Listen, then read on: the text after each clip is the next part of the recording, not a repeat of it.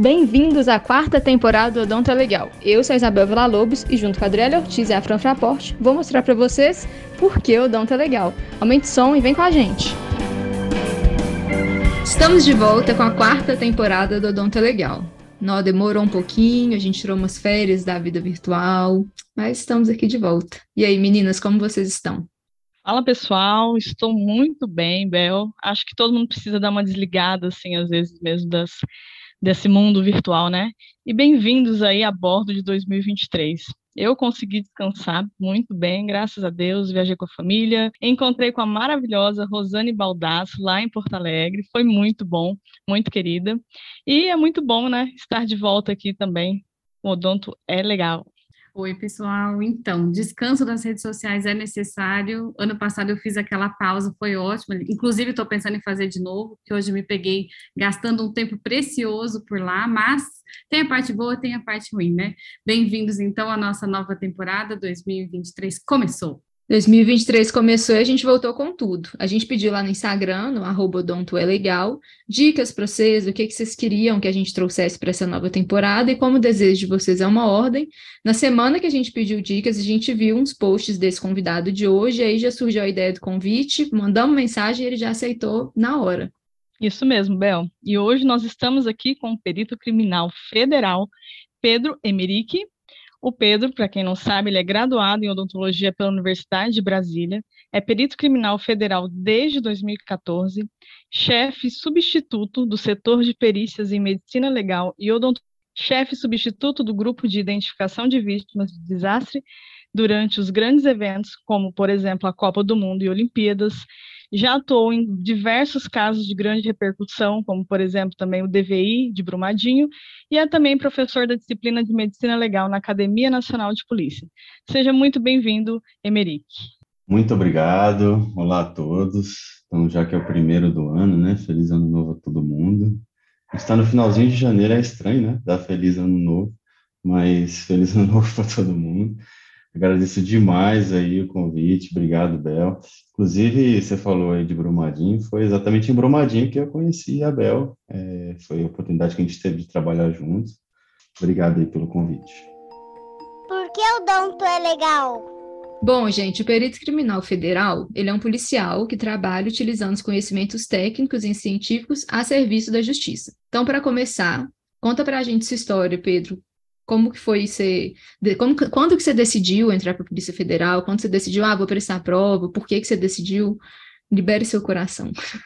Engraçado a, a minha história com a Polícia Federal, porque nunca foi um sonho assim até até o final da faculdade, sabe? É, eu tinha certeza absoluta que eu seria cirurgião, eu gostava muito de cirurgia na faculdade, é, gostava muito de pério, e no finalzinho da faculdade surgiu um concurso para a Polícia Civil aqui de, de Brasília e diversos colegas e amigos, inclusive, fizeram o concurso e eu estava muito atarefado na época.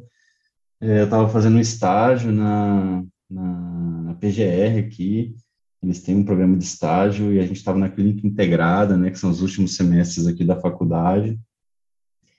E os meus colegas me chamaram para estudar para o viu, eu falei, cara, vou nada, deixa isso pra lá, velho, não dou conta, já tenho coisa pra caramba pra fazer, eu passo o dia inteiro na rua, não quero chegar em casa, ainda ter que ir para cursinho, ainda ter que sentar e estudar, não tem a menor condição. E aí as inscrições se encerraram, eu vi os meus amigos é, estudando e começou a me dar uma dor de corno, assim, sabe, de não ter me inscrito, e foi me dando um arrependimento, porque foi um concurso muito bom para dentista aqui em Brasília na época, entraram muitos, inclusive, eram muitas vagas, e, pô, o salário era bom, e me arrependi demais. E aí, um dos amigos que se inscreveu no concurso me, me falou assim, cara, é, eu já tinha falado para ele que eu estava meio arrependido, e ele falou, cara, vai abrir para a Polícia Federal, em breve, a, tem uma fofoca dessa, nosso professor lá do cursinho tá falando que vai ter e tal. Então, às vezes, vale a pena você começar a estudar.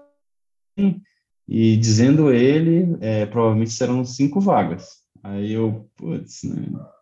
Ah, vou estudar. E aí, decidi começar ali pelo basicão, né, português, direito administrativo, aquelas matérias que caem em todos os concursos, porque eu ainda não sabia, não tinha a menor ideia de como estudar para um concurso, estava no último semestre da faculdade, e aí depois saiu a aprovação da Dilma na época, a Dilma aprovou o concurso, e aí quando ela aprovou eu caí de cabeça, assim, eu peguei o edital de 2004, estudei aquele edital como se não houvesse amanhã, é, e depois quando saiu o edital, depois de um bom tempo eu já estava bem adiantado, eu poderia passar aqui, sem sacanagem, horas falando sobre a minha trajetória dos meus estudos e tudo mais, porque dá uma novela mesmo, mas, em resumo, me matei de estudar durante um ano e meio, o penso por um tempo, é, porque não tinha vaga para deficiente,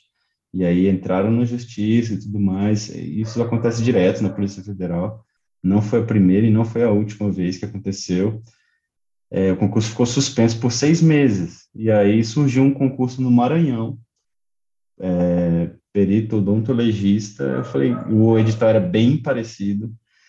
Eu falei, ah, quer saber? Vou fazer para ver como é que eu tô, para ver como é que eu tô diante dos meus concorrentes e tal. E fui super bem. E aí me deu muito ânimo, e aí consegui me dedicar bem, com muito mais afinco. E no final das contas deu certo, consegui entrar na Polícia Federal. E eram cinco vagas mesmo? Depois, quando saiu o concurso, é, uma vaga, é, então eu sabia E era que, sua. É, é, assim, eu sabia que ia ser muito árduo, mas você sabe que o fato de ser uma vaga só é, me tirou muitos concorrentes do meio do caminho, porque muita gente desistiu. Eu conversei com muita gente que estava meio que estudando para concurso e tal, colegas da, da UNB, e aí muitos deles falaram assim, cara, eu não vou me matar de estudar para um concurso de uma vaga e tal. Assim, de fato eu entendo que são muitas variáveis, né? Quando você está é, tratando de um concurso de uma vaga, você está diante de muitas variáveis e que muitas delas você não consegue controlar. O que o cara vai te cobrar, o quão, o quão rígido vai ser a banca, é, se você vai estar tá bem no dia, se às vezes no dia te dá é, uma digestão, se te dá uma diarreia, se, né, se está nervoso, se, é, se caiu que você estudou, se não caiu, se o seu concorrente foi super é, preparado. A gente sabe que num concurso de muitas vagas, se você se preparou de forma assim, é, se você foi ali ferrenho nos seus estudos, a sua chance de passar é muito alta. E só que num concurso de uma vaga eu, eu entendo as pessoas que que falam assim, pô, é, é, eu não vou dedicar esse tempo porque de fato tem muitas variáveis que não estão sob nosso controle e que pode ser que você vá super bem na prova e no fim das contas você fique em terceiro lugar, segundo lugar, quarto lugar. O cara que ficou em segundo lugar é um cara genial, é, eu conheço ele pessoalmente, Hoje ele é perito da Polícia Civil aqui de, de Brasília. É um cara nota 10, o cara é muito bom, inclusive muito melhor do que eu, e seria muito fácil dele estar no meu lugar, sabe? Eu poderia ter estudado pra caramba, como aconteceu com ele, e não ter passado. Assim, fico feliz que ele não que ele não parou por aí. Inclusive, ele acabou tomando posse no... lá que eu conheci ele. E depois a gente se encontrou de novo no concurso da PF. É, fico feliz que ele não tenha parado e hoje ele está aqui, está super bem, está na Polícia Civil do Distrito Federal. É o que a gente costuma falar, né? Só precisa de uma vaga para você entrar. Não precisa mais que isso. Então, eu acho que quem, quem acaba se, se desanimando por causa do, da quantidade de vagas, isso não tem nada a ver. O teu maior concorrente sempre vai ser você em concurso. Isso é fato. Fato, fato, fato. Enfim, e entrando na tua atuação como perito criminal federal, a gente sabe que você já trabalhou em diversos casos e grupos que a PF está envolvida, como o dever de Brumadinho, a identificação dos desaparecidos da guerrilha do Araguaia, das ossadas de Perus. No ano passado, é, foram diversos casos né, de grande repercussão que a Polícia Federal atuou, como o caso do Bruno Udon Phillips, é, o exame do indígena conhecido como índio do buraco, dos exames periciais relacionados aos ataques à sede dos três poderes em Brasília, né? Atualmente, você trabalhou em um caso que envolvia a FUNAI. E a gente andou olhando lá no seu Instagram você publicando sobre isso, e a gente queria que você explicasse aqui para os nossos ouvintes e para a gente também, por que, que a PF é chamada para alguns casos e outros não, e por que, que tem casos que a própria Polícia Civil do Estado atua e tem momentos em que a Polícia Federal é acionada. Ali na Polícia Federal, eu trabalho num setor que acabou de mudar de nome, hoje ele se chama CEP-MOAF, setor de perícias em é, medicina, odontologia, medicina legal, odontologia legal e antropologia forense até pouco tempo se chamava CEMOD, é setor de medicina e odontologia, setor de medicina legal e odontologia forense. O CEMOD, ele vem de um histórico é, de, de, perda de recursos humanos. Durante muitos anos, assim, a gente foi perdendo gente e essas pessoas não foram sendo repostas. Muito por conta disso, a gente não conseguia propor muitas coisas é, aos delegados, Brasil afora, no trabalho que a gente entende que todos eles deveriam ser é, de atuação nossa. Para o delegado, é muito mais, é, mais fácil, mais prático ele acionar os colegas que muitas vezes ele tem um excelente relacionamento ali no IML, que ele aciona o cara, em meia hora ele está lá no local, né, faz o exame para ele, e depois entrega ali para ele o, o, laudo necroscópico, por exemplo, né, que é principalmente a nossa área de atuação. É, em agora, agora, em 2019, talvez, enfim, não lembro exatamente o ano, mas há pouco tempo a gente acabou recebendo mais colegas. Hoje nós somos nove, são oito peritos médicos e eu de dentista ali no nosso setor. Com a chegada dos novos colegas, a gente é, decidiu que estava na hora de, de a gente começar a propor trabalho de retomar as, as demandas que são, no fim das contas, atribuição da Polícia Federal. Quando você trata de um exame de um, é, um cadáver indígena, a gente está falando de um povo é, que, que ele é tutelado pela União. Quando a gente fala, por exemplo, de casos é, de embarcações estrangeiras em, em águas brasileiras, também é de competência da União. E muitas vezes, como foi, por exemplo, o caso de Brumadinho, como foi, por exemplo, o caso da queda é, da aeronave que vitimou o ministro Teori Zavascki, é, isso depende de, uma, é, de um acionamento do ministro da Justiça. Está sempre mudando, né, esse ministério, ministro da Justiça, é, às vezes é Ministério da Justiça, às vezes é Ministério da Justiça mas é, o ministério ao qual a Polícia Federal está subordinada. Então, existe essa possibilidade de um acionamento pelo ministro da Justiça para que a gente atue. Quando é que a gente atua nesses casos? Quando são casos muito grandes e que o Estado, é, às vezes, pode ter uma dificuldade em relação a recursos humanos ou recursos materiais para trabalhar, ou então quando é um caso, como foi o caso do ministro Euri Zavascki, envolvendo ali uma autoridade né, federal, é, e aí, ou então, como tem sido as nossas últimas atuações, casos de indivíduos indígenas, né? É, grande parte desses, desses casos é, sempre foram atendidos pelas polícias estaduais, e nós ali no, no CEP-MOAF, né, é, é até difícil para mim falar essa sigla que mudou, sei lá, essa semana. Durante, a gente passou anos sendo CEMOD, agora a gente é CEP-MOAF. Ali a gente pulou pela Polícia Federal inteira um ofício é, dizendo que os casos que são de competência da Polícia Federal, por favor, nos acione. É, nós, nós temos condições de atuar, a gente quer atuar, a gente tem interesse, os colegas ali do, do nosso setor, todo mundo é super pilhado, sabe, para trabalhar, para viajar Brasil afora e atender tudo que a gente puder. Isso tem um efeito colateral, porque em tese também seria de competência da Polícia Federal é, quedas de aeronaves, né? E a gente sabe que é, cai a aeronave o tempo todo no Brasil. A gente não ouve falar, né? Mas cai a aeronave o tempo todo no Brasil, que são pequenas aeronaves, né? É, aeronaves é, muitas vezes que são ligadas a contrabando, ao tráfico de drogas e que elas caem toda hora. E isso deveria ser de, de atuação da Polícia Federal. A gente sabe que indivíduos indígenas é, estão em confronto com madeireiros, com garimpeiros o tempo todo. no Brasil. Muitas vezes é, eles são vitimados ali por esses confrontos e que a gente deveria ir. Somos só nove, né? O que a gente consegue, é, a gente vai, a gente está viajando o tempo todo, a equipe agora a gente consegue girar bem, então a gente consegue fazer muita coisa, mas a gente ainda não tem perna para abraçar ali o que é, seria devido, né, da nossa parte. Assim, a gente não consegue abraçar tudo porque a gente sabe que a gente não, não passaria um dia em casa, a gente passaria o ano inteiro viajando. Então, a gente tenta fazer uma triagem ali dos casos que são mais sensíveis ou que têm um pouco mais de repercussão, ou que são casos que, em que a gente tem é, um pouco mais de elementos para trabalhar, é, e aí a gente vai, viaja o Brasil inteiro atrás deles e tenta resolver da melhor maneira possível. Bacana.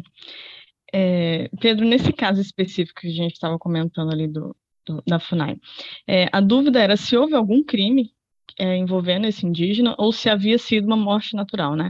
É comum esse tipo de trabalho junto aí da Polícia Federal, em parceria com a FUNAI, e existe algum tipo de documentação, assim, de todos os indígenas e de tempos em tempos, por exemplo, vão até lá nessas comunidades, verificar como eles estão, para saber se tem algum desaparecido ou não? Como que funciona isso? Bom, é, a gente tem trabalhado de forma mais íntima com a FUNAI é, há pouco tempo, assim, né? Tem, tem, a gente tem poucos casos diretamente trabalhando juntamente com a FUNAI. O que aconteceu nesse caso, ali em, em específico, ali é uma terra de reserva indígena, né? Só que foi uma terra que já passou por diversos confrontos, assim. A gente tem ali uma tribo que chama Waimiri Atroari. Os Waimiri Atroari, eles têm uma terra que é originalmente deles, que é, há alguns anos, não sei exatamente, eu não sei precisar exatamente quando, mas é, foi construída pelo governo federal a BR 174, que invadiu a terra deles, e eles têm ali um histórico, é, segundo eles, né, eu, eu, não tenho documentação disso, mas que me parece bem plausível, eles tinham ali quase 2 mil indivíduos, e durante a invasão ali, dessa, a construção da BR-174, eles é, chegaram a menos de 400, 300 e alguma coisa. Muitos deles foram mortos pelo exército, é, expulsos de sua terra, e meio que os caras chegaram, tomaram e falaram, ele, primeiro, a, o planejamento, ninguém ali, né? Depois que eles começaram a construir a BR-174, eles viram que, opa, caramba, tem uma tribo aqui que vive aqui e agora o que, que a gente faz? E aí eles, é, bom, estou falando o que eu vejo nos documentos, que eu vi nos documentários, tá? Não sei, não posso dizer se é isso de fato que aconteceu, mas que foram, muitos foram expulsos, muitos foram mortos e a população deles diminuiu para caramba. A FUNAI depois é, tentou é, fazer um contato mais próximo com essa, com essa tribo, e passaram, de certa forma, tanto a FUNAI quanto outros órgãos, a trabalhar de forma meio que a, a recompensá-los e a levar um pouco é, de cidadania para eles e direito que de fato eles têm, né? Sobre, sobre a terra deles e, e direito a, aos, aos, princípios básicos, né? Que a Constituição nos, nos garante, como saúde, então fizeram ali uma reserva indígena, é uma terra que é, é exclusivamente deles, é, inclusive para entrar, eles, eles fazem uma barragem lá à noite, você, por exemplo, não entra, você, se você não tiver com carga perecível, se não for é, um veículo que esteja a trabalho, é, se você chegar lá com um veículo particular, você não consegue atravessar a BR, eles fecham, você não entra. Então, eles têm ali essa reserva indígena, e a FUNAI faz um monitoramento dessa reserva. É, e eles já conseguiram mapear que dentro dessa reserva ali dos Waimiri e Atuari existem outras é, etnias, outras, outros grupos indígenas menores e que são grupos isolados, grupos que nunca tiveram contato com a civilização. Dentre eles, um grupo chamado Pirititi. É, o grupo Pirititi, ou, ou, a tribo Pirititi, é uma tribo que vive ali isola, isolada dentro da floresta amazônica, e que tem pouquíssimos indivíduos. Segundo a FUNAI, eles, estimam que tenham de 20 a 30 indivíduos. Né? É, por se tratar de uma terra indígena protegida, é, sempre tem confronto ali, na área deles, principalmente com madeireiros, Então, os madeireiros entram para fazer extração ilegal de madeira, eles derrubam a, a madeira e, e, saem. Só que os indígenas sempre confrontam é, os madeireiros, e aí eles, é, muitas vezes você tem é, alguns conflitos que chegam a ser, é, que, que vão às vias de fato, né? Como que a FUNAI faz esse mapeamento? Ele pega servidores da FUNAI que, que estão ali para isso, né, estão dispostos a caminhar no meio da floresta, tem treinamento para isso, e eles, de fato, entram no meio da floresta e vão caminhando, tentando encontrar é, tribos isoladas, tentando encontrar vestígios é, por onde passaram tribos isoladas. E eles mapearam essa tribo Pirititi, e nesse mapeamento encontraram ali um tapiri, né, que é como se fosse a oca, a casa ali do índio, é, já derrubado, esse índio ele estava sendo monitorado, e encontraram a ossada dele, depois de muito tempo. E por não saberem como, é, quais eram as circunstâncias da morte dele, a FUNAI nos acionou. É, a gente encontrou ele, ele estava perto ali do rio, mais ou menos, e que segundo o colega lá da FUNAI, ele me falou, olha, isso não é comum de um indígena. Então, quando o indígena está adoecido e tudo mais, ele entende que ele está no final da vida, ele se recolhe ali no tapiri dele, deita na rede dele e espera a morte. É, não seria comum ele estar, tá, tipo, no chão, é, fora do tapiri, né, ali numa região que então ele não sabia se ele tinha tido, por exemplo, um encontro com uma onça, com um jacaré, se ele tinha sido é, se acidentado, enfim, ou se de fato ele tinha tido um conflito ali, algum, por exemplo, um madeireiro poderia ter matado ele. Por isso nos acionaram.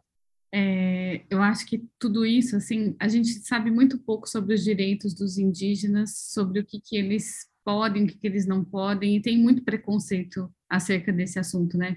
É uma coisa, assim, que acho que merecia um episódio só para falar sobre isso, inclusive. É, e entrando mais nesse último caso que você trabalhou, como que é feito esse acionamento da Polícia Federal e como que vocês decidem qual equipe vai para o local? Muito bom você ter falado essa questão do preconceito, porque eu é, fui um cara preconceituoso, sabe? Qual que é a nossa imagem que a gente tem aqui, né, dos, dos povos indígenas, quando a gente está Estou aqui no meu escritório, né? Minha cadeirinha, um encostozinho, bonitinho, tem meu ar-condicionado, minha luz é tudo ótimo aqui, maravilha. O que, que a gente pensa dos caras, né? A gente fala assim, poxa, eu vejo na TV os índios que estão lá de, é, de shortinho da Adidas, não sei o quê, mas é, tem Hilux e chega lá, os caras têm internet, estão te filmando com celular. Ah, esses índios não são de nada. E veja, a Polícia Federal já teve muito problema com povos indígenas, tá? Também não quero, com isso, dizer que não exista. É... Não dá para santificar todos assim como. Não dá, dá para santificar, porque, inclusive, é, já foi demonstrado que muitas vezes existem indígenas que, que franqueiam a entrada de, de garimpeiros, de madeireiros nas terras e cobram por isso, né? Assim, não dá para dizer que, nossa, todo índio é santo e tudo mais. Mas quando eu tive lá nessa missão, e estava falando isso ontem com um amigo, é, é, impossível você não simpatizar com a causa deles, sabe?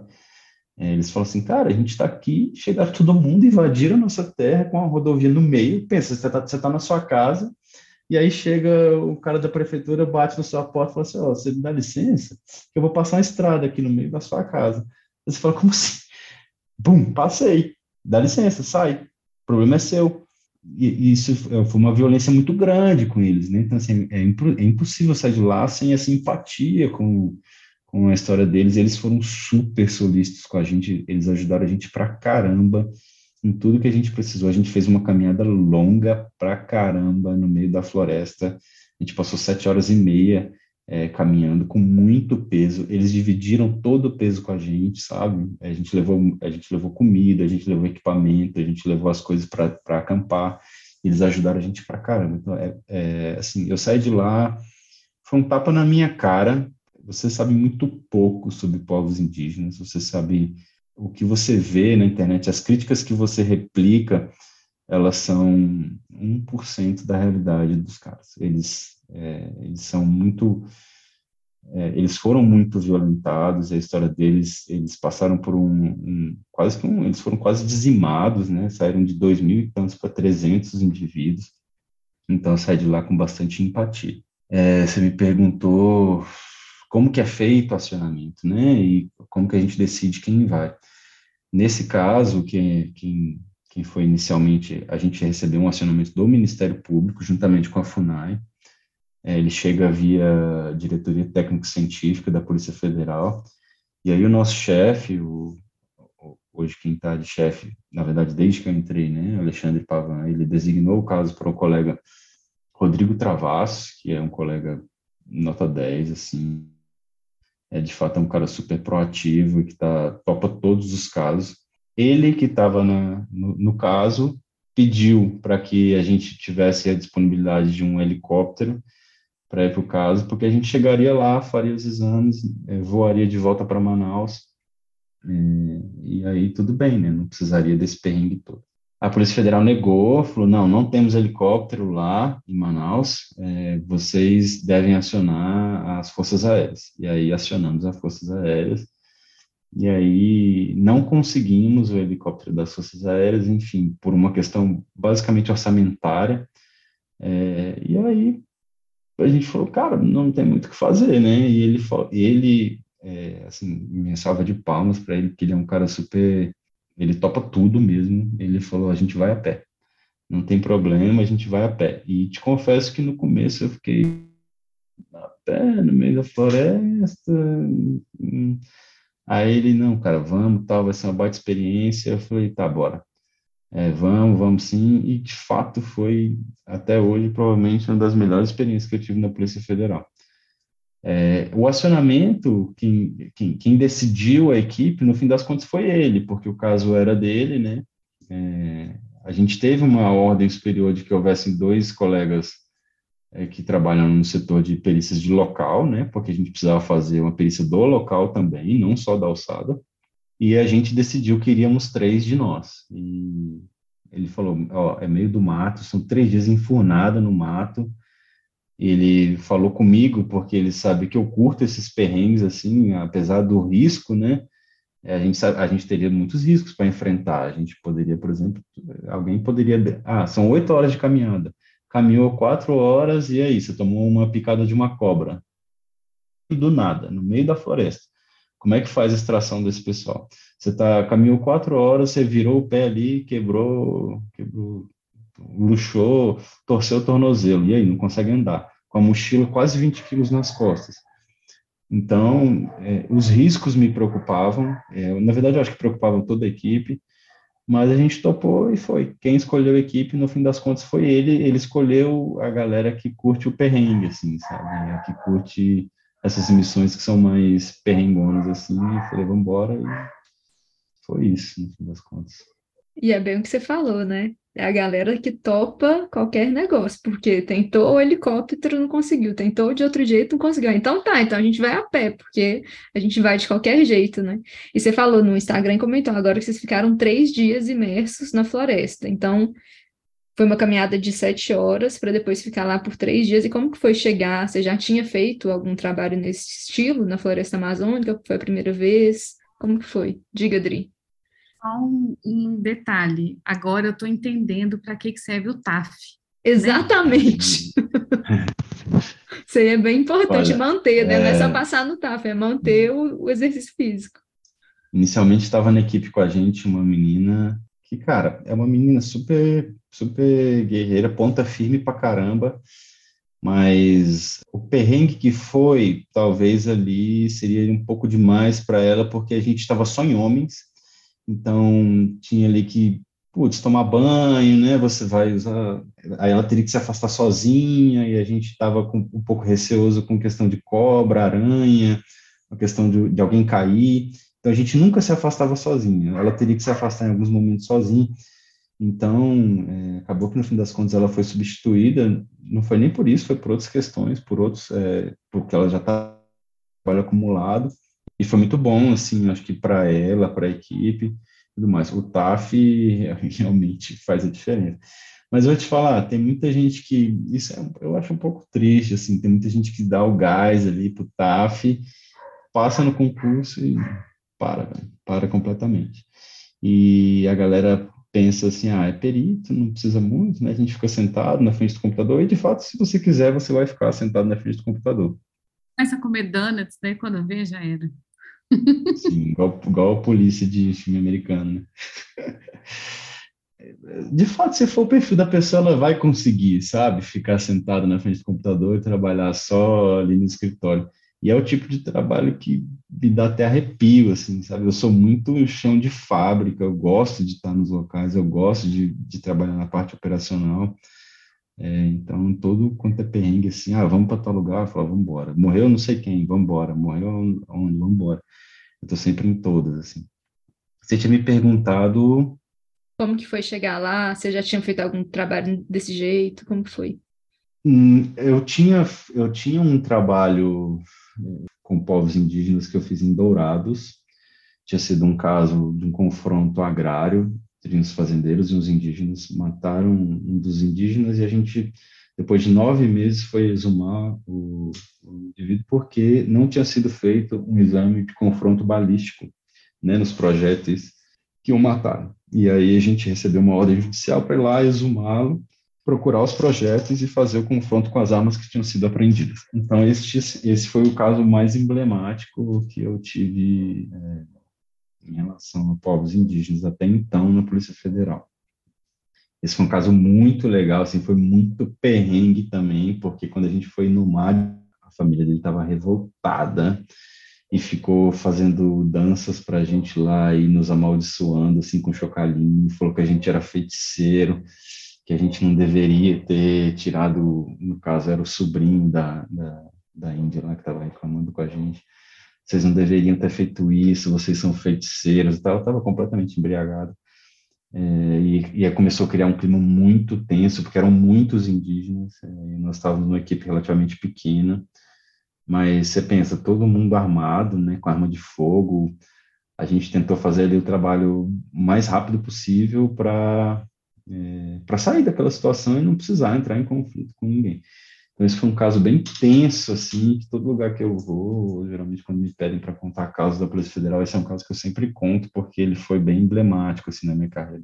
É, a nossa ida até lá, basicamente a gente voou daqui para Manaus, é, chegando lá em Manaus, a gente dormiu em Manaus, porque a gente chegou bem tarde no domingo, né, e no dia seguinte, fomos de carro até uma base que chama é, NAUA, é Núcleo de Apoio Aimiri Atroari, e ali a gente foi recebido por, pelos indígenas e tal, fomos orientados até onde a gente deveria seguir, depois seguimos para uma base que eles têm, que já é ali perto da, já é dentro da reserva indígena, e é perto, né, são 12 quilômetros é, de onde tinha sido encontrada a alçada. Para você ver, nós levamos é, sete horas e meia na ida para caminhar 12 quilômetros. É um terreno muito pantanoso, assim, sabe? Você enfia o pé, a bota entra até.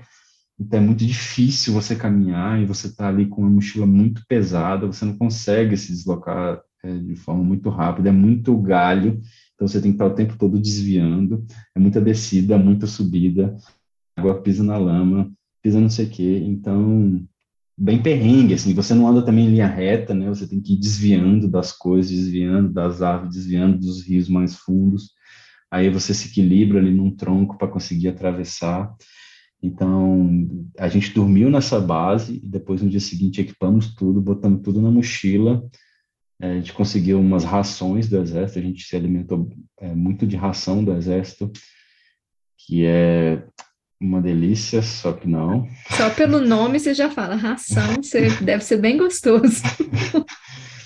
Olha, no primeiro dia vai legal, no segundo já. Hum, no terceiro você já fala, meu Deus, cara, meu Deus do céu, mas tá bom.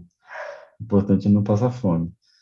É, conseguimos, chegamos lá depois de sete horas e meia caminhando. E, bom, na chegada a gente fez reconhecimento do local, a gente avaliou como é que estava a alçada e tal. foi muito doido, porque assim, a gente chegou, falou, ah, vamos deixar as coisas aqui, a gente vai ali, a gente é, acampou um pouquinho afastado, né? A gente vai ali ver como é que tá, já vamos demarcar os principais vestígios que a gente encontrar para amanhã não correr o risco de perder, né? Tipo, ah, viu um negócio hoje, é porque é mato, né? Então, você viu agora, pode ser que você não veja daqui a pouco quando você passar de novo. Já marcamos ali com umas bandeirinhas, tá? Quando a gente voltou, o, o acampamento estava praticamente pronto.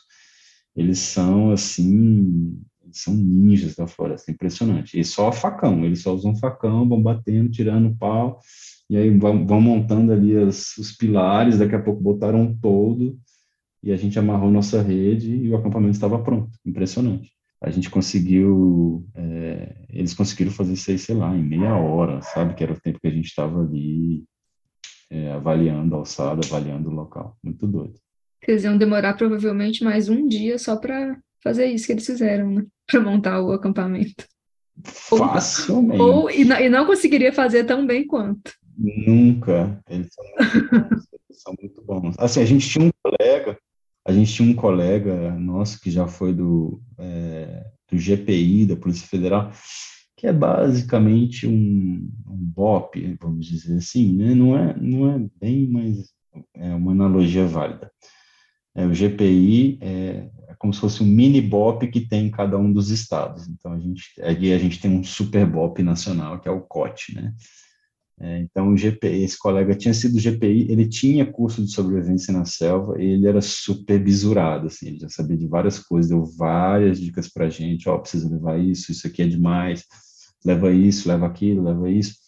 E assim, ele já era um cara mais safo, sabe? Ele, ele tinha experiência de selva. A gente não, né? É, os filhos de vó, criado apartamento que solta pipa no ventilador para passar três dias no meio da floresta, né? A gente tinha muita boa vontade, é, energia, mas a nossa experiência é só de Netflix, né? Só que a gente viu na TV, não sabia. Nossa, né? eu já ia brincar com você e perguntar se você já tinha pensado alguma vez em se inscrever naqueles programas tipo No Limite e tal, porque você, espírito aventureiro você tem, né? E já fica com a olha, roupa olha, pronta, e pelo visto já louco. fica com a roupa pronta para ir. Olha que louco, eu me inscrevi no No Limite, eu cheguei é, na Aí, etapa. Tá vendo? eu cheguei na etapa das entrevistas, eu fui entrevistado no Limite, mas no fim das contas não fui selecionado. Aí esse ano eu fiquei com um pouco de preguiça, acabei não me inscrevendo de novo. Mas é, era uma coisa que eu queria insistir em fazer, sabe? É, porque eu curto esses perrengues, assim. É óbvio que ao longo do tempo acaba ficando meio estressante, assim. Esse perrengue da floresta, Cara, três dias é maravilhoso.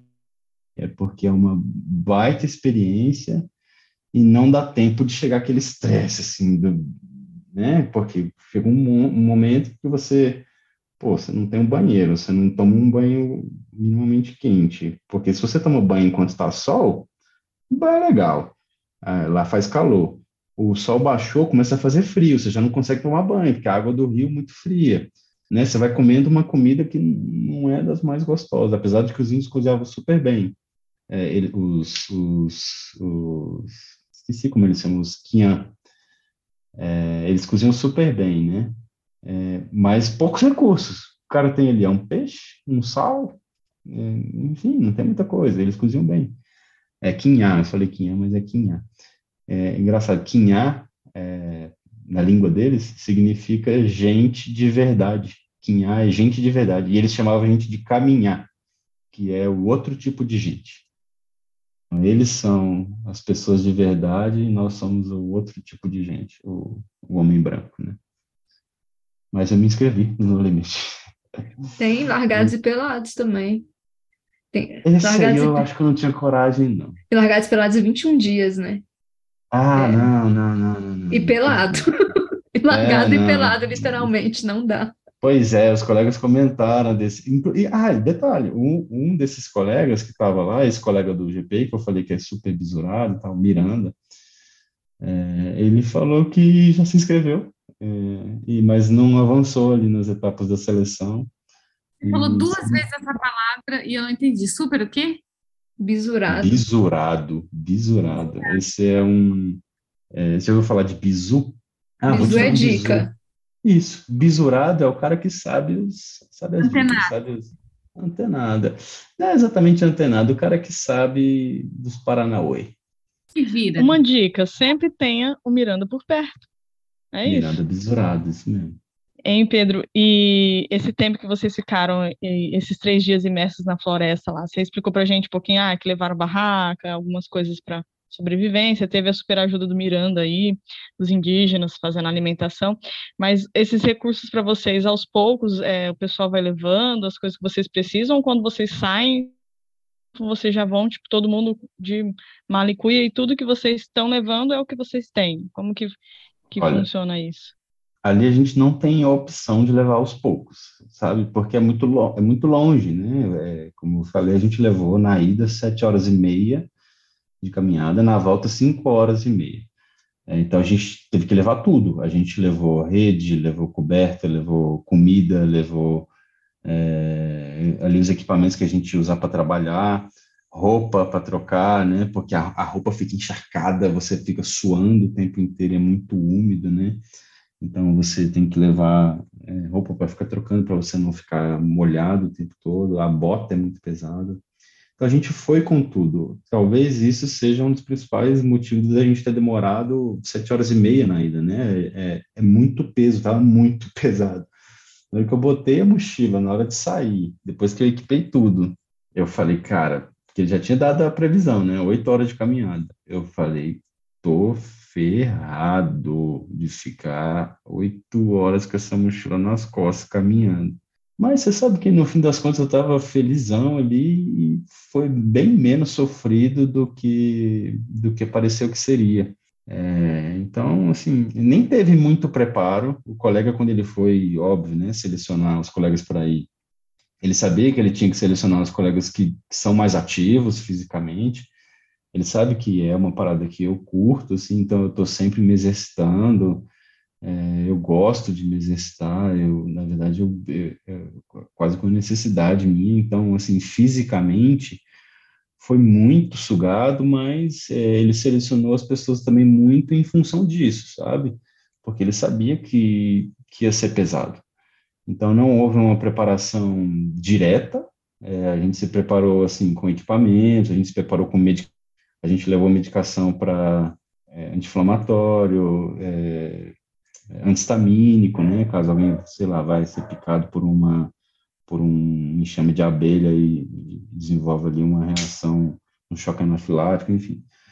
É, levamos coisas para fazer curativos em ferimentos. Salompas.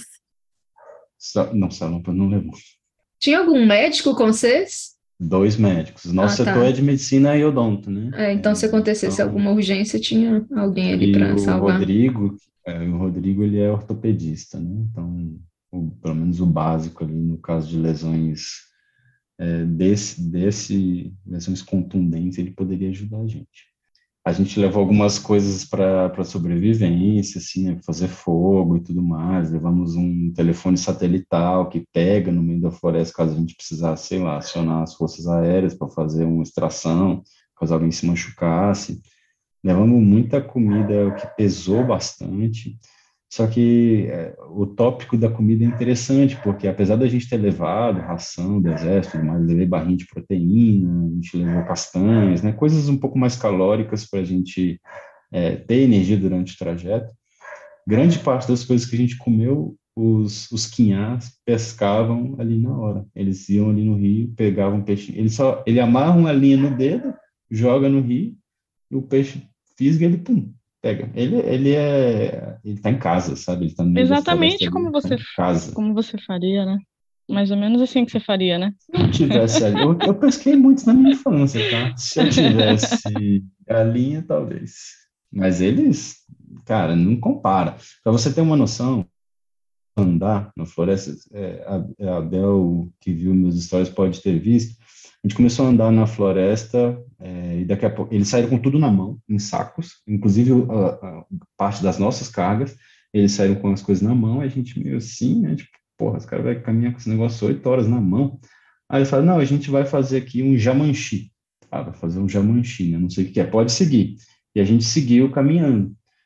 A gente caminhou mais de meia hora e os caras não apareceram. Daqui a pouco eles aparecem com uma mochila feita da folha da, das palmeiras que tem ali.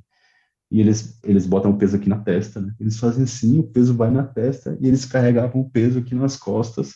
É, depois você bota aí no Google, Jamanchi. Eu, inclusive, escrevi errado no meu Instagram lá, depois eu vi como Eu vi, a gente viu no, no seu... Eu mandei para elas. Mochilas. É. Uhum. Muito Legal demais. Doido. Ele Muito interessante. na hora. Eles são unos com a natureza, assim, sabe? Top, né? Nossa. Caçaram a gente comeu jabuti lá, que eles pegaram no meio do caminho. É, eles pegaram, a gente comeu ovo de nambu, é um ovo verde, assim, você olha pro ovo, tipo, você fala, não vou comer. E é gostoso pra caramba o ovo, e eles cozinham super bem, assim, e foi tudo muito bom, assim, sabe? Você deu uma engordadinha? Acho que não, acho que eu perdi um pouquinho de peso. Ah, eu quero saber se você comeu olho de jabuti, para já ir treinando pro No Limite. Comeu olho de cabra. Você sabe que eu não, eu não tenho problema em comer coisas que eu não gosto, eu consigo engolir legal, porque eu vejo a galera assim, eu falo, ah, mas eu, tipo assim, eu não gosto, mas eu consigo engolir sem esse reflexo gag, né, que é o reflexo do vômito. Comeria facilmente. Eu posso ficar uma semana e meia com uma linha no dedo que um peixe, nenhum peixe vai chegar perto e eu vou morrer de fome se for depender disso, mas enfim só escolhido o uso fitness, né, para ir na missão, o que faz falou assim, ah, a gente andou sete horas, achei que eu ia sofrer, mas aguentei. Cara, se a gente fica uma hora na academia, diz a lenda que já rola uma endorfina, você já sai felizão, imagina sete horas caminhando. Haja endorfina, né? Então... É... foi uma baita sensação, assim, de, de dever cumprido, tanto quando a gente chegou na ida quanto na volta. Eu imagino, de dever cumprido, de satisfação de estar se superando, né? Isso é muito sim, legal. Sim, total. É como se tivesse feito uma maratona, né? Uma maratona que corre legal faz a maratona em quatro horas. A gente passou sete horas e meia andando. Quase uma maratona.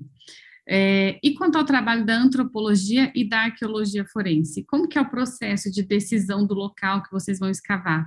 É, tem alguma tecnologia? Tem tipo, a gente assiste, assiste Bones, né? A gente é super fã de Bones, tem aquela maquininha que vai assim ver onde estão todos os corpos e tal, ou uma vidente, né, que fala, ó, vai cavar embaixo da fonte, que vai ter vários corpos, entendedores entenderão. Lá na Polícia Federal, uma bola de cristal, que a gente esfrega ela assim, e aí ela mostra para a gente onde estão todos os ossos, a gente recupera o esqueleto inteirinho, sabe? A gente já monta ali. Ela atende pedidos, números da Mega Sena, assim? Pode? Pode? Não? Ela atende, só que ela erra, porque eu já pedi várias vezes e nunca acertei na Mega Sena.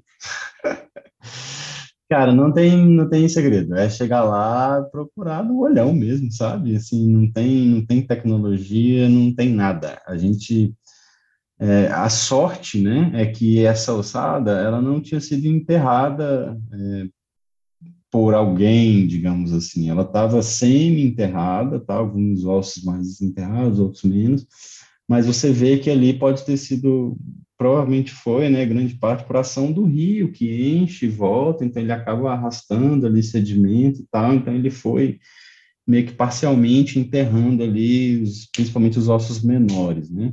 Não tem muito segredo, não. A gente vai, faz uma primeira análise, vai marcando os vestígios que a gente encontrar, os ossos que a gente encontrar, tudo que pode ter relação. Aí depois a gente faz, pô, aqui foi o último vestígio que a gente encontrou ao sul, aqui foi o último que a gente encontrou ao norte, aqui é o último ao leste, aqui é o último ao oeste.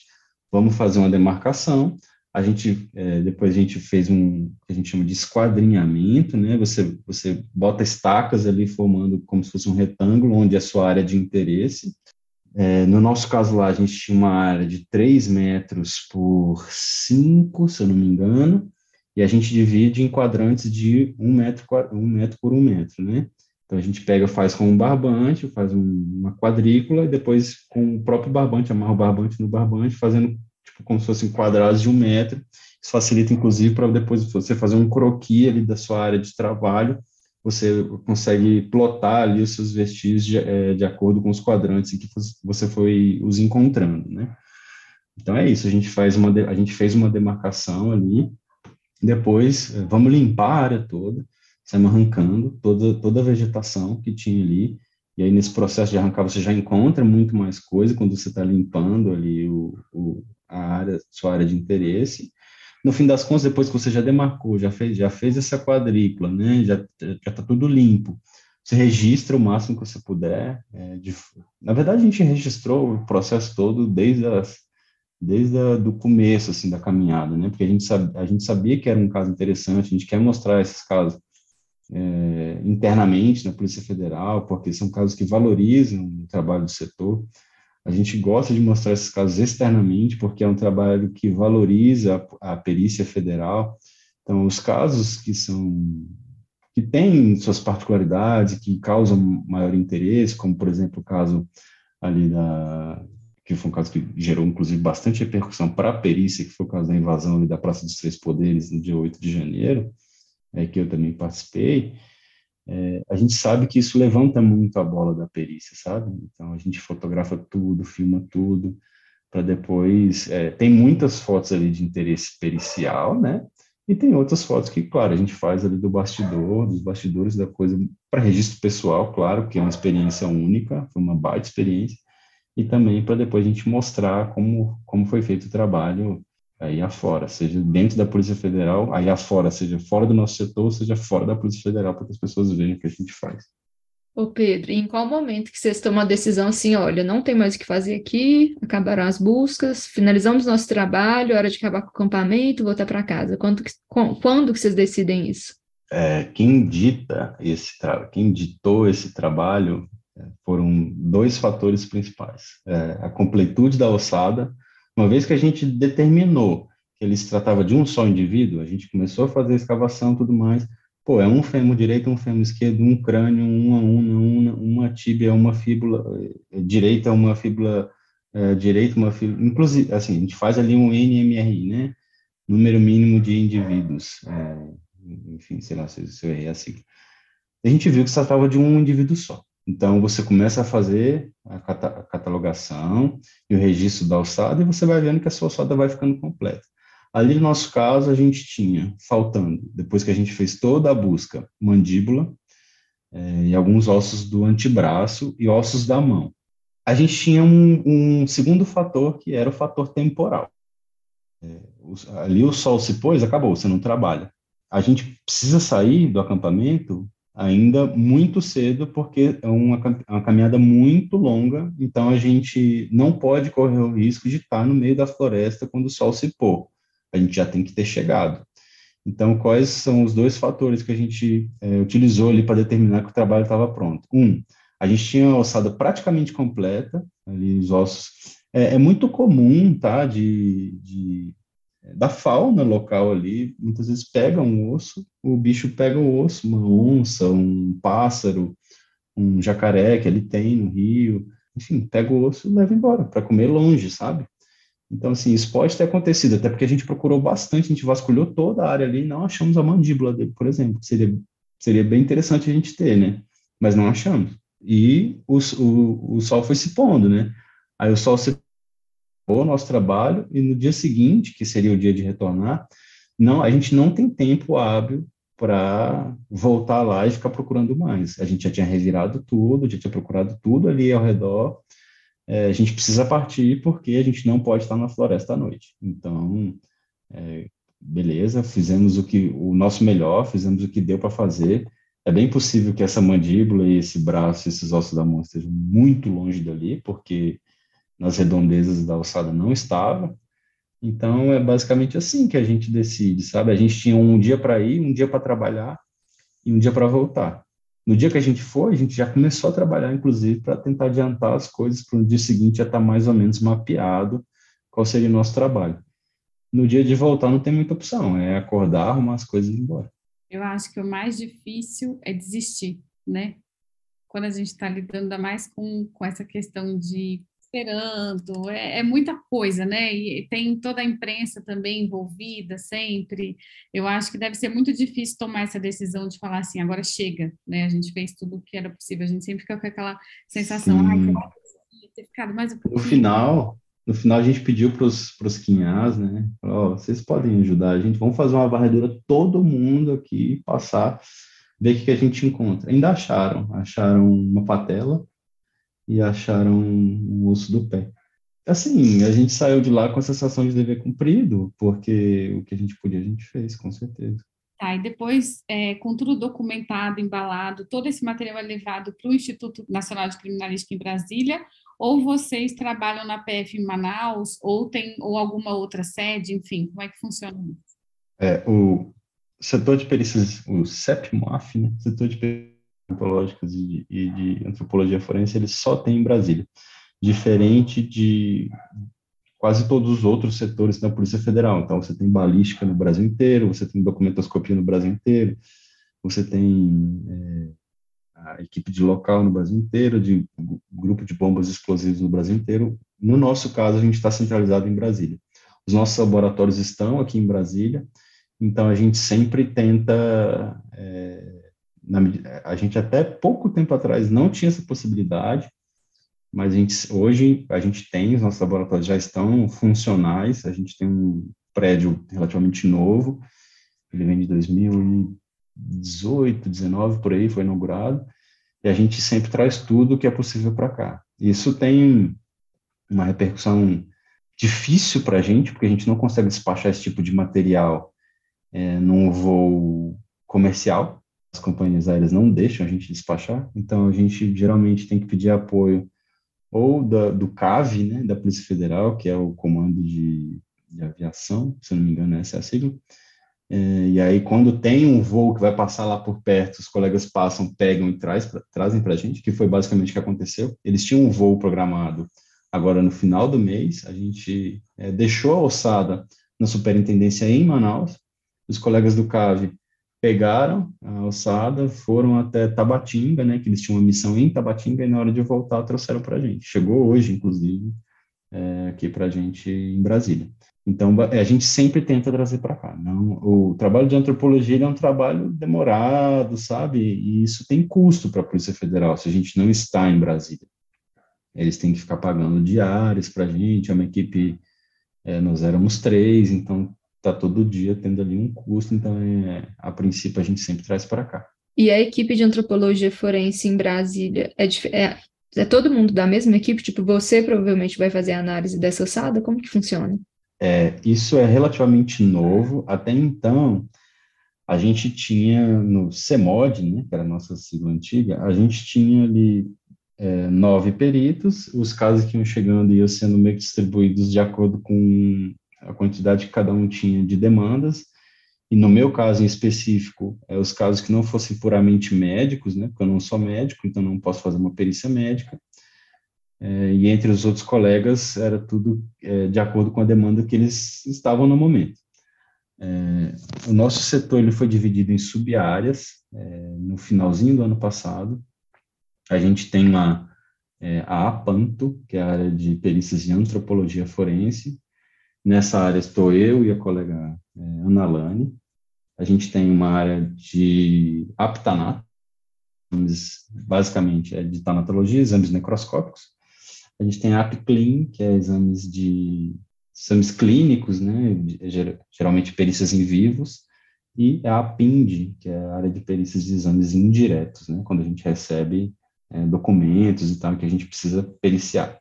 Com essa subdivisão da área, a gente teve ali uma alocação, digamos, por afinidade é, de trabalho é, entre os colegas, e eu sou, é, eu sou integrante da área de antropologia forense.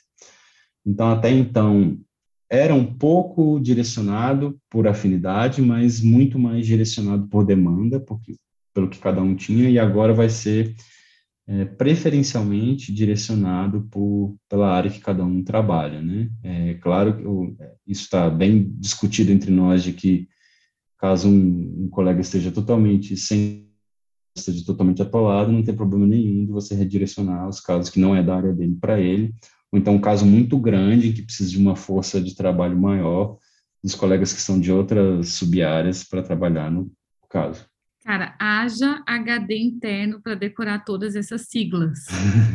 Esse é 1% das siglas que a gente, que a gente lida lá. Meu Deus do céu. Tá, agora mudando assunto. É uma dúvida recorrente, principalmente dos concurseiros. A gente quer saber se os peritos criminais federais ficam em Brasília e se deslocam sempre que tem uma investigação, sempre que necessário, ou se existem peritos criminais federais em outras capitais ou cidades do Brasil. Como que funciona essa divisão? Oh, é, você me perguntou os peritos criminais federais. Em se tratando de peritos criminais federais, de forma geral, tá?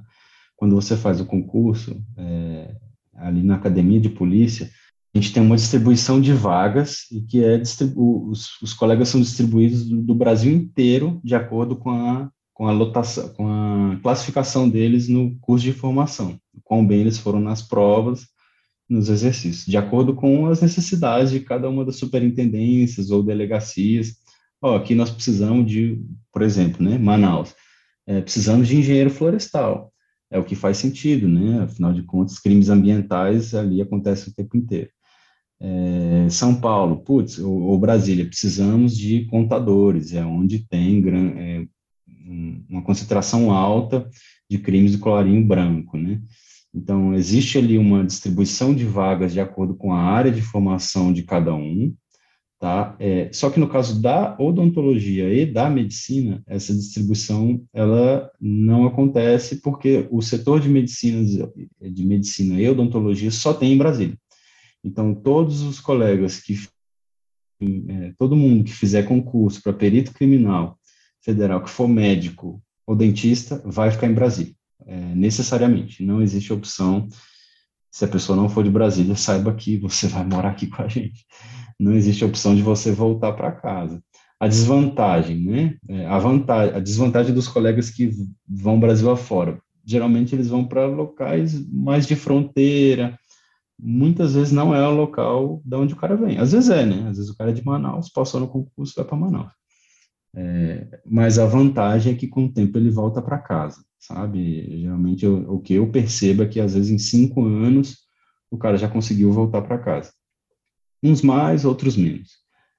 No caso da medicina e da odonto, cara, é, faz sua mala, avisa sua família, traz todo mundo, você não vai voltar, você vai morar em Brasília é, até, segundo, até, até um novo entendimento, até você vai estar em Brasília. Então, é, a não ser que mudem as coisas, né, que se crie um novo setor de medicina e odonto e antropologia forense em outra é, unidade do Brasil, é, quem passa para o concurso em medicina e odonto só, só trabalha em Brasília. E vocês fazem mais ou menos quantas missões ao ano? Você passa a maior parte do tempo em Brasília ou viajando a trabalho?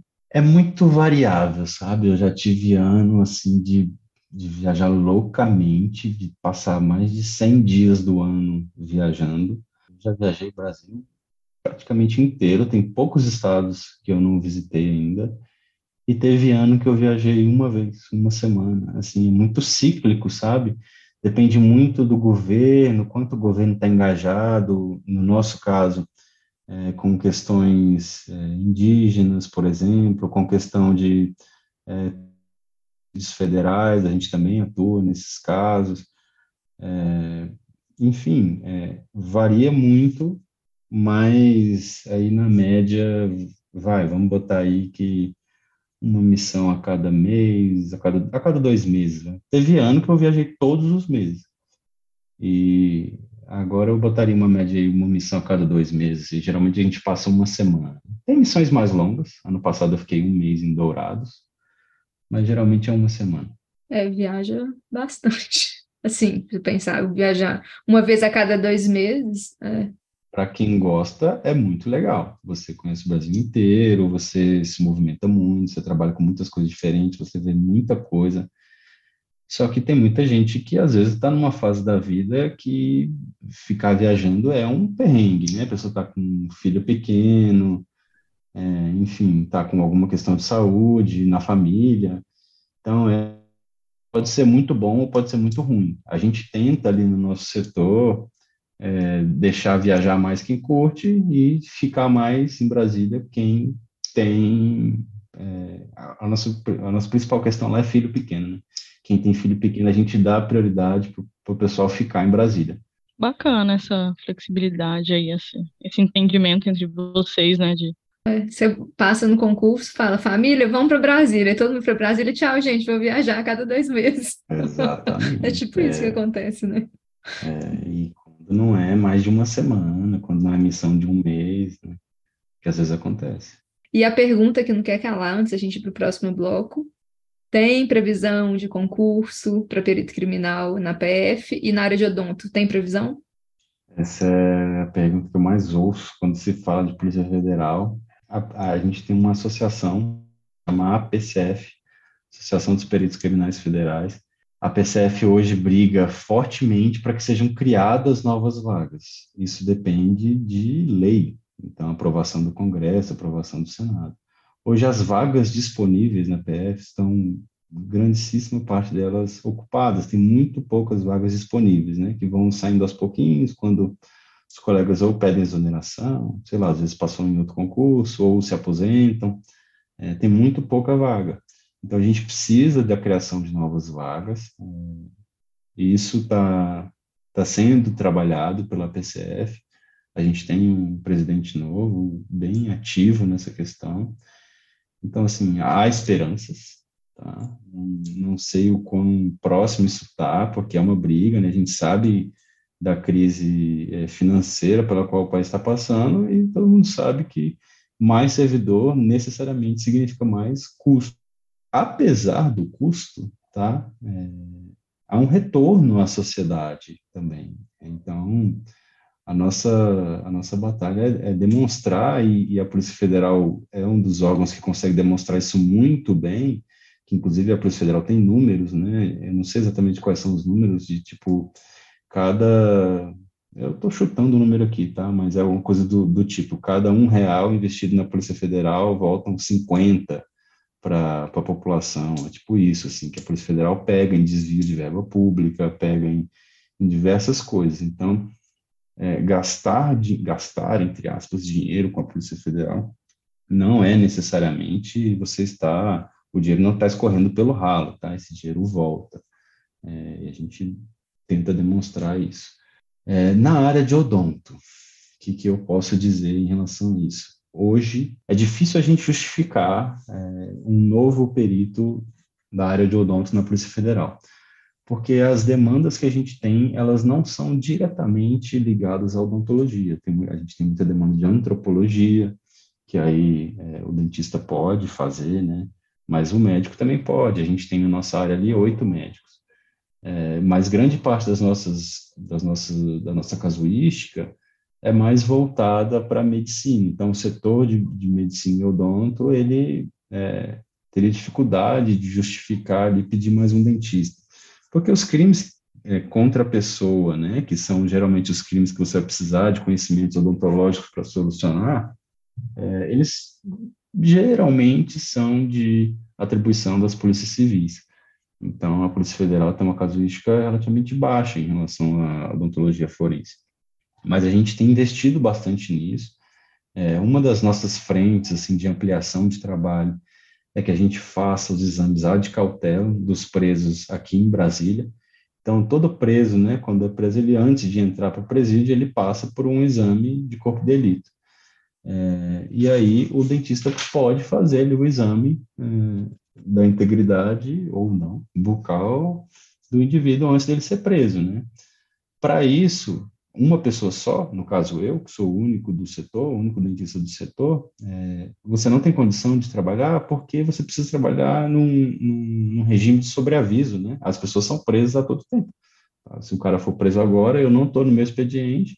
Se a gente não tiver um plantão ou sobreaviso, não, não, em tese, eles não podem mencionar. É, para você trabalhar em regime de sobreaviso, você precisa de uns três, quatro, cinco pessoas, né, para ficar girando no sobreaviso, para que o, cara, o camarada não esteja no sobreaviso sozinho. Então, é, essa é uma das frentes que a gente está tentando ampliar o nosso trabalho. E se de fato se concretizar, a gente vai precisar de mais dentistas.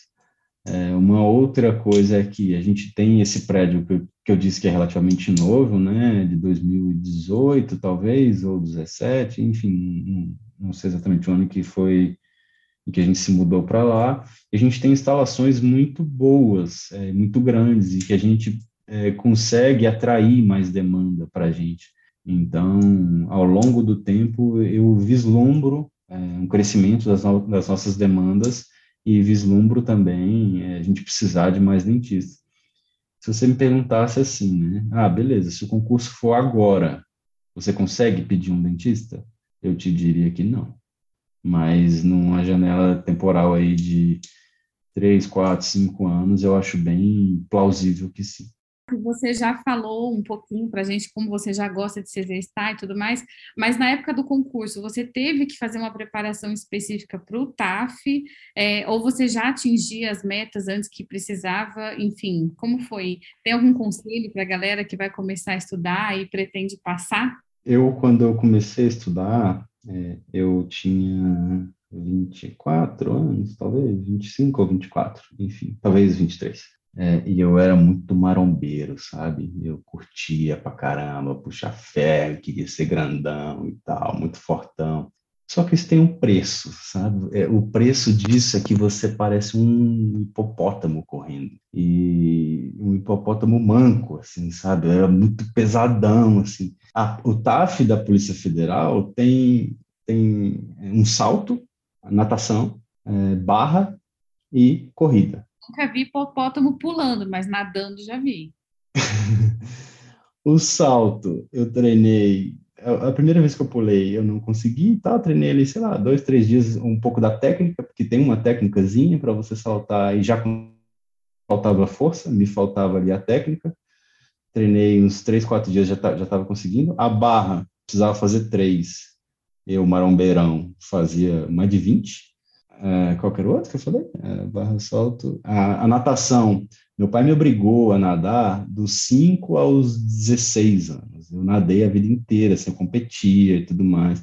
Então, na, nadava super bem, não tinha o menor problema. Quando eu fui testar a primeira vez, já conseguia fazer o índice lá. E eu ia correr, eu não chegava nem perto do mínimo porque era muito pesadão, assim, sabe? Eu não tinha é, condição cardiorrespiratória. Só que já eu odiava correr, tá? Era uma coisa que eu odiava. Hoje eu adoro correr. Corri a minha meia maratona, minha primeira meia maratona no ano passado. Esse ano vou correr minha primeira maratona. Odiava correr, agora adora correr. Ah, que absurdo. É possível, acredite. Confio. E é engraçado porque é uma chavinha que gira essa tuc, e você passa a gostar. É muito Ai, doido. Cara, é. Você já viu alguém na rua correndo com cara de feliz? É todo mundo com aquela cara de sofrimento. Ah, eu não, eu não concordo. Correr é bom antes e depois. E depois você está tipo, encharcado de endorfina, assim, uma sensação muito boa. É, e aí, assim, a minha sorte é que. Sorte não, né? Tipo, eu, eu entendi que eu não seria capaz de correr é, se eu deixasse, ah, vou deixar para treinar em cima da hora. Então, quando eu comecei a estudar, eu comecei a correr. É, no começo foi muito sofrido, não conseguia nem chegar perto. E para você ter noção do quão mal eu corria, no dia da corrida, é, eu tinha que fazer 230, 2.350 metros em 12 minutos. Eu fiz 2.375. Eu fiz a mais do que o mínimo. Por 25 metros eu não, eu não ia reprovando, pra você ter ideia. É, e aí, quando você entra na academia de polícia, você faz tipo, uma simulação do TAF, para eles verem como é que a galera tá, a condição da galera e tal. E aí, na corrida, eu não fiz nem o mínimo, não conseguia fazer o mínimo. É, tem, tem uma nota mínima que você precisa ali do, da corrida e nós passamos ali quase, foram quatro meses e pouco. Lá a gente corre tanto na academia que no final eu fazia mais do que o máximo. É, é, muito treinável, assim, né? É uma coisa assim, cara, bota na cabeça que vai fazer e faz. É sofrido? Pô, é sofrido, velho, mas e aí, cara? É, você tem um, um, um pote de ouro à sua frente, tem o seu sonho tá ali, e você vai deixar para tipo treinar para conseguir aquela parada em cima da hora, sabe? Eu eu não consigo entender quem sonha com isso, quem quer muito isso e chega aí reprovando TAF, assim, cara, porque é, é, é, eu acho, né, muito falta de planejamento, sabe? É, primeiro, que quando você está estudando num ritmo insano, aquele momento que você vai treinar, que você vai malhar, aquilo é um descanso, aquilo é uma maravilha, porque você está ali e você consegue descansar, você vai cansar o seu corpo, mas você vai descansar a sua mente. Então, para mim, era um momento muito bom, porque me fazia bem, me fazia bem para minha saúde, mas também me fazia muito bem para minha cabeça, porque era um momento que eu descansava. Então, decidiu, vai, vai estudar para a polícia, vai precisar fazer um TAF? É, no, no, dia 1 um que você estudar a primeira matéria de todas, é o, é o primeiro dia que você deve começar a treinar para o seu TAF. Porque a preparação, ela é uma só, né? Você está fazendo a prova que muitas vezes é a prova da sua vida. Então vamos para o nosso bloco da indicação legal. Nesse momento do programa, a gente dá indicação de livro, série, programa de TV que tem a ver ou não com o tema. Inclusive, a minha indicação de hoje não vai ter, não vai ter nada a ver com o tema, mas enfim. E começando pelo nosso convidado de hoje, Emerick, qual é a sua indicação legal de hoje? Tá, então, como você me pediu que alguma é, tivesse a ver com o tema, eu queria indicar esse livro, que depois acabou virando série da, da Netflix, se chama O Alienista, tá? Do Caleb Carr. Quem viu a série, cara, é boa, beleza, mas é aquele clichê, eu vou, eu vou apelar para o clichê, não se compara ao livro, que é muito bom, é muito bom. A série não chega aos pés do livro como... Eu acho que eu não conheço uma série ou um filme que seja tão... Né, para quem leu e assistiu. Eu faço muito isso, eu leio os livros depois vou ver os filmes se tem, né? Então, essa, esse livro é fenomenal, assim, ele é, é um cara que investiga, ele é, é assassinos, né, e tal, ele manja muito de medicina legal, é uma baita indicação. Se você puder, leia o livro, não vá para a série, eu assisti a série depois, é, o livro é, como o clichê manda, muito melhor, tá? Eu quero dar uma outra indicação de um outro livro, chama 1984, é, do George Orwell, sim, da Revolução dos Bichos, exatamente. George Orwell, esse livro é maravilhoso. Por favor, leiam esse livro. É, é um, um abrir de olhos sobre a vida. E em falando sobre abrir de olhos sobre a vida, é, eu, eu indico para vocês um, uma série da Netflix, é um desenho, tá? É, é, um, é um podcast que os caras animaram, chama Midnight Gospel. E ele fala basicamente sobre, sobre vida, sobre morte, sobre é, meditação. Ele fala sobre temas filosóficos. É um desenho que é uma piração. O desenho é muito doido, assim, o que você assiste. Ele criou uma animação sobre uma conversa que ele estava tendo com um convidado no estúdio Meninas, se vocês puderem, assistam pelo menos um episódio, vocês vão ver que é uma coisa muito doida. Vale a pena assistir num dia inspirado, tá? Porque é uma conversa bem filosófica, então você tem que estar afim de curtir essa vibe. É, mas eu já assisti três, quatro vezes, eu acho sensacional. Ele fala sobre. O primeiro episódio, se não me engano, fala sobre drogas, o segundo fala sobre morte, o terceiro sobre meditação, o outro sobre a vida. É, é, muito doido, cara, muito doido e faz a gente refletir demais sobre muitas coisas, sabe? E vale a pena assistir.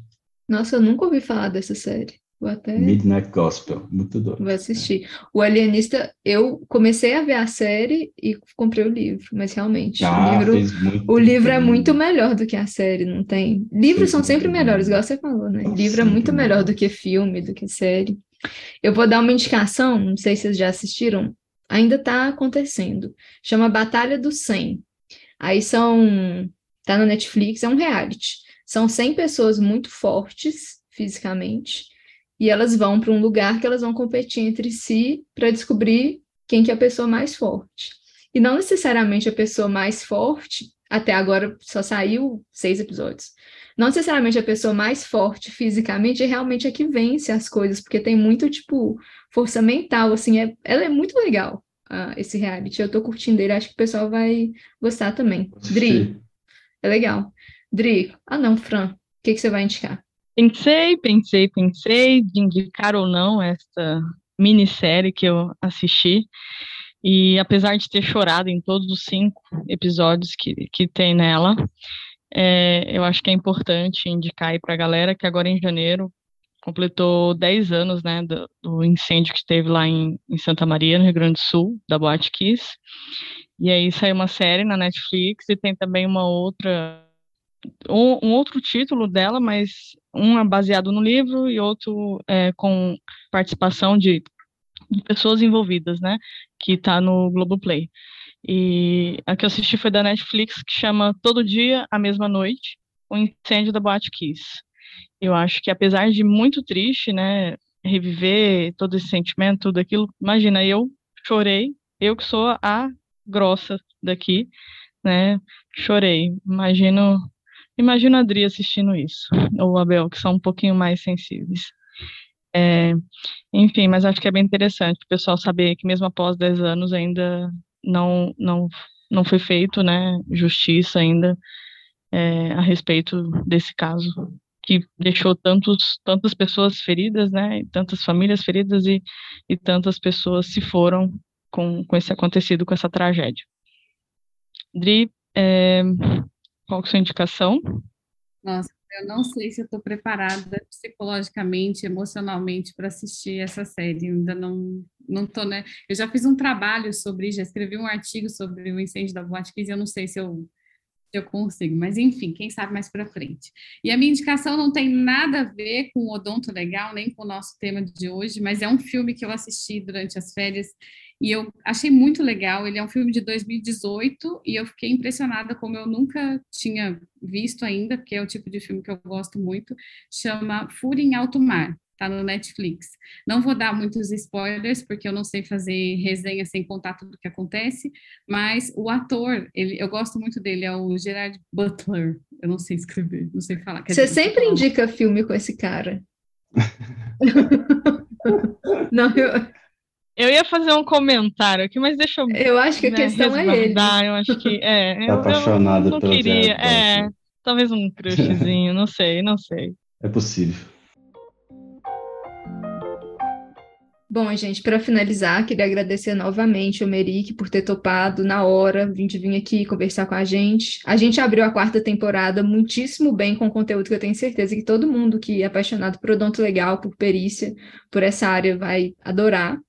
Muito obrigada mesmo, Pedro, por ter atendido a gente, por ter vindo aqui compartilhar todos seus conhecimentos, suas experiências, por ter falado, com, falado mais um pouco sobre você também. Muito obrigada mesmo. Eu que agradeço, é, fiquei muito feliz com o convite, tá?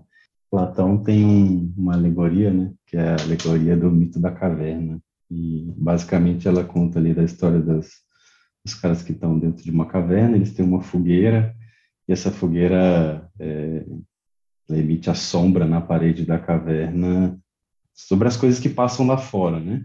E as pessoas que estão dentro da caverna nasceram e viveram ali a vida inteira, e entendem que aquelas sombras são, de fato, tudo que existe na face da Terra. É, ali para elas aquilo é realidade, aquilo ali é verdade. Durante aí é, acontece alguma coisa quando ele se liberta e ele consegue sair da caverna é, e ver o mundo real que, que de fato não são as sombras, né?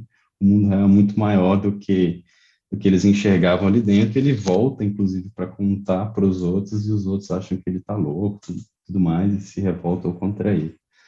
Então, deixo a mensagem para quem nos ouve aí de que é, talvez a vida não seja só o que a gente vê, só o que a gente enxerga. É, a vida tem muitas possibilidades, tem muita, muitas coisas a nos oferecer. E às vezes a gente tem uma ideia que não necessariamente é a verdade. É, então, busquem é, entender a visão dos, das outras pessoas, busquem se colocar na pele das outras pessoas, busquem é, procurar um pouco mais da vida fora dos nossos próprios vieses, né? Se eu puder deixar aqui uma, uma palavra de inspiração, alguma coisa nesse sentido, eu diria isso. É, tentem enxergar a vida sobre a ótica alheia, né? Não só, não só sobre a nossa, porque às vezes a gente tenta enxergar as coisas, a gente só tem os nossos viés, as nossas histórias, as nossas vivências, e a gente acha que aquilo é a verdade, tem, tem aquele ditado, né? Toda, todo, todo fato tem é, duas versões. Né? Toda, toda briga tem, du, tem três versões, né? a de um, a do outro e a verdade. Então, não necessariamente é, o que a gente enxerga é o que há, tá? Nossa, inclusive eu postei isso no meu status essa semana, da questão de toda, toda história tem a versão A, a versão B e a verdade. Justamente isso aí que você falou. Muito obrigada, viu? E pessoal, nos vemos no próximo episódio. Adorei nosso primeiro episódio, que venham muitos outros. E no Instagram também continue acompanhando a gente. Beijo para todo mundo. Beijo grande, muito obrigado a todos. Beijo.